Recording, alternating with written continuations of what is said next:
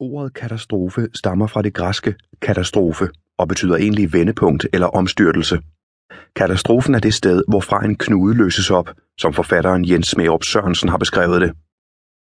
I de personlige og livskloge beretninger, du kan læse i denne bog, møder du mennesker, som har oplevet skæbnesvangre øjeblikke, hvor voldsomme og livstruende oplevelser har vendt op og ned på deres liv og rystet dem i deres grundvold bjergbestigeren, som overlevede flere dages snestorm på bjergtoppens smalle klippeafsatser, den nygifte, som blev fanget i tsunamiens voldsomme vandmasser og mistede sin partner, soldaten på mission i Irak, som hver dag blev konfronteret med døden, den bosniske flygtning, som overlevede folkemordet på Balkan, tv-verden, som styrtede ned, mens han filmede fra en helikopter, skuespilleren, som overlevede en af de værste togulykker i Danmarks historien, og modellen og skuespilleren, der har overlevet flere katastrofer end de fleste. Efter katastrofen har de alle sammen været gennem en lang og smertefuld proces, hvor de har stået ansigt til ansigt med oplevelsen af livets totale meningsløshed og det uforståelige i, at netop de skulle leve videre, mens deres sidemand skulle dø. For de fleste har den psykiske overlevelseskamp efter katastrofen været den største udfordring. I dag har de fundet nye ståsteder i livet, og de ser med helt andre øjne på, hvad der giver livet værdi, og hvad der er vigtigt at bruge sit liv på. Som både de medvirkende og eksperterne peger på, er ens personlige holdning til livet og det svære, man udsættes for, afgørende for, hvor godt man klarer sig igennem en alvorlig krise.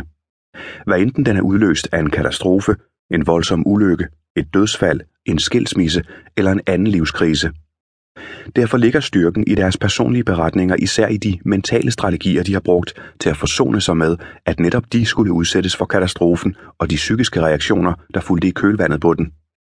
Og i deres evne til at finde en vej videre i livet og takle meningsløsheden, skylden, vreden, sorgen og de psykiske problemer, de bagefter blev konfronteret med.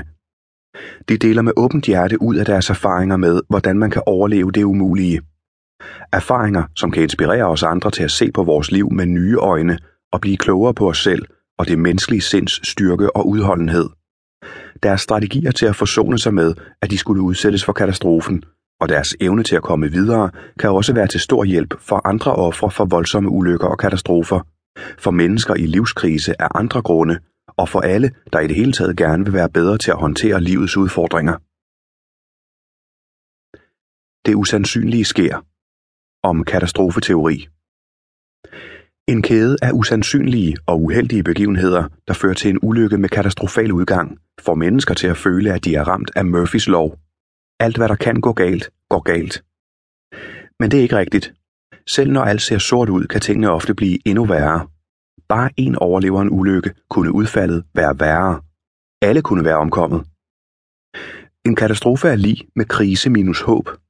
Sådan definerer historiker og katastrofeteoretiker Rasmus Dalberg en katastrofe. Han mener ikke, at katastrofer er tilfældigheder. Der findes ikke hændelige uheld. Deri er han enig med den britiske katastrofeteoretiker James Reason, som er pensioneret professor i adfærdspsykologi. Han taler om en conspiracy of unlikely events, altså en sammensværgelse af usandsynlige begivenheder, der sammen fører til en katastrofe. Det, at alle de begivenheder, der fører til en katastrofe, er usandsynlige, er ingen hjælp, når katastrofen indtræffer. Hvis en flodbølge kun rammer en bestemt kyst hver tusinde år, så er det ingen hjælp, at flodbølgen er sjælden, hvis der netop er gået 999 år og 364 dage. Statistik spiller ikke nødvendigvis på den enkeltes hold. Det usandsynlige sker hele tiden. Nyhederne er fyldt med det usandsynlige og ualmindelige. Man kan faktisk sige, at hvis en ulykke ikke netop er usandsynlig, så kommer den ikke i nyhederne. Hvis du bliver slået ihjel, fordi et stilas vælter ned over dig, kommer du i nyhederne, fordi det er usandsynligt. Hvis du dør i en bilulykke, forbliver du anonym, fordi bilulykker er sandsynlige og meget almindelige. I stedet for at give et hændeligt uheld skylden for katastrofer, mener James Reason, at der findes tre grundlæggende forklaringer på ulykker og katastrofer. Dårligt design, mangelfuld procedure eller uhensigtsmæssig adfærd. Forestil dig tre skiver svejserost med huller i.